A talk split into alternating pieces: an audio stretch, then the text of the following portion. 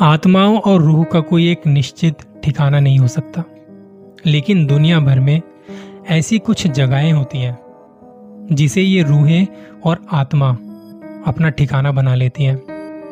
अभी तक आपने बहुत सारी कहानियाँ सुनी होंगी, हवेलियों के बारे में, कुछ जगहों के बारे में। पर आज मैं आपको जो बताने जा रहा हूँ, ये कहानी थोड़ी अलग है। कब्रिस्तान के बारे में, जहाँ पे एक वैम्पायर का राज है। जी हाँ वैम्पायर का राज। एक ऐसा कब्रिस्तान जिसे मौतों के बाद मुर्दों को गहरी नींद में सोने के लिए बनाया गया। लेकिन जो बन गया है आज वैम्पायर्स, यानी पिशाच का अड्डा। हम बात कर रहे हैं लंदन के हाई गेट कब्रिस्तान की। इस कब्रिस्तान में बहुत से लोगों ने वैम्पायर्स को देखा है। जो कि आए दिन इस कब्रिस्तान में घूमते रहते हैं। अभी तक वैम्पायर्स को वैम्पायर्स के बारे में दुनिया भर में केवल अटकलें ही लगाई जाती थी। लेकिन इस कब्रिस्तान में कई बार लोगों ने मौत के इस राक्षस को महसूस किया है।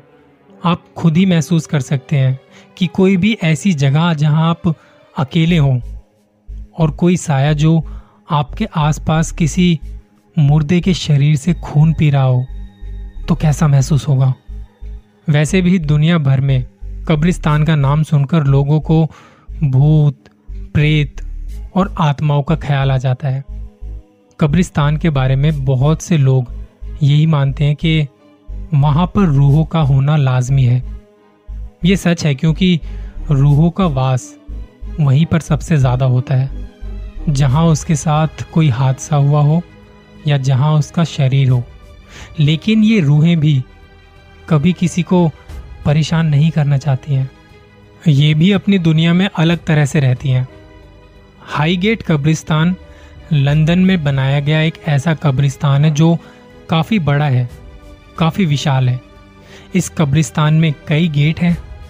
दुनिया भर में सबसे बड़े कब्रिस्तान के साथ साथ यहाँ पे कुछ बड़े बड़े लोगों की कब्रें भी बनी हुई हैं, जिसकी वजह से इसे जाना जाता है। इस कब्रिस्तान को सन अठारह सौ उनतालीस में शुरू किया गया था। उस समय लंदन एक विचित्र संकट से जूझ रहा था।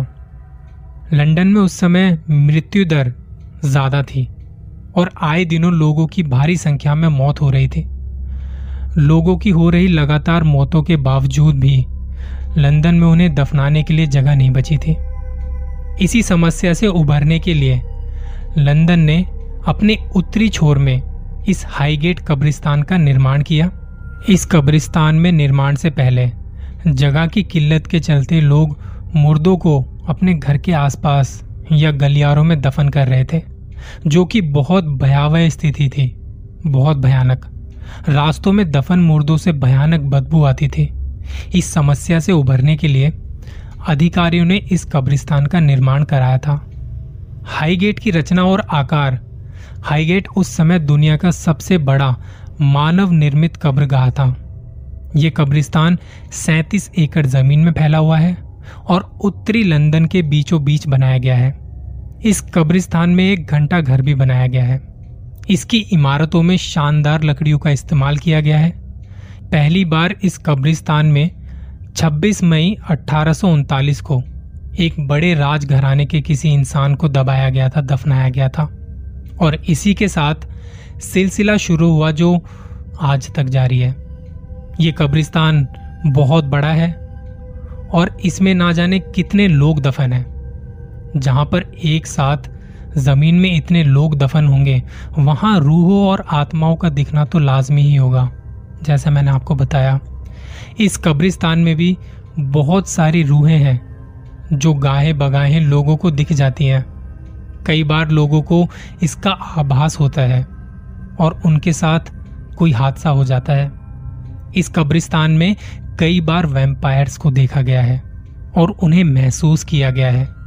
सबसे पहला मामला जो आया था, वो आया था सन 1970 में, जब स्कूल की दो छात्राओं ने कब्रिस्तान के एक किनारे वैम्पायर को बैठा देखने का दावा किया था।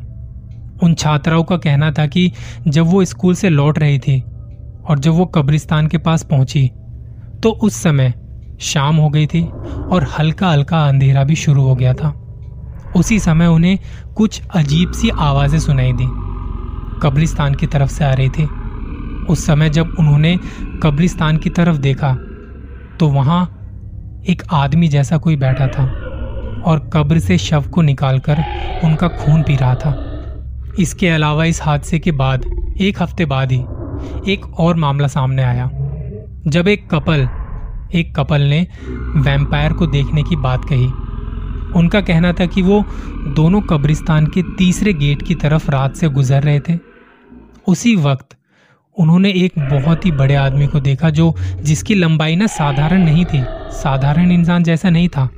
उसका चेहरा अंधेरे के कारण देख नहीं पाए, लेकिन उसके चेहरे का आकार और बनावट मनुष्य से अलग थी।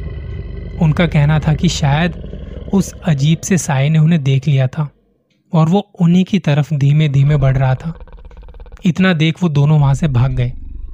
इस तरह की घटनाएँ जो कि हाई गेट कब्रिस्तान में देखने को मिली हैं, कई बार लोगों ने महसूस किया है। इस कब्रिस्तान से होकर जाने वाली सड़क पर कई बार लोगों की दुर्घटनाएँ भी हुई हैं। इस कब्रिस्तान में कई बार कब्र से लाशों को गायब होने का मामला भी सामने आ चुका है। आज इस कब्रिस्तान में बड़ी आसानी से रूहों और आत्माओं को महसूस किया जा सकता है। आपने कभी महसूस किया है किसी रूह या आत्मा को? बताना ज़रूर और अपना ख्याल रखना।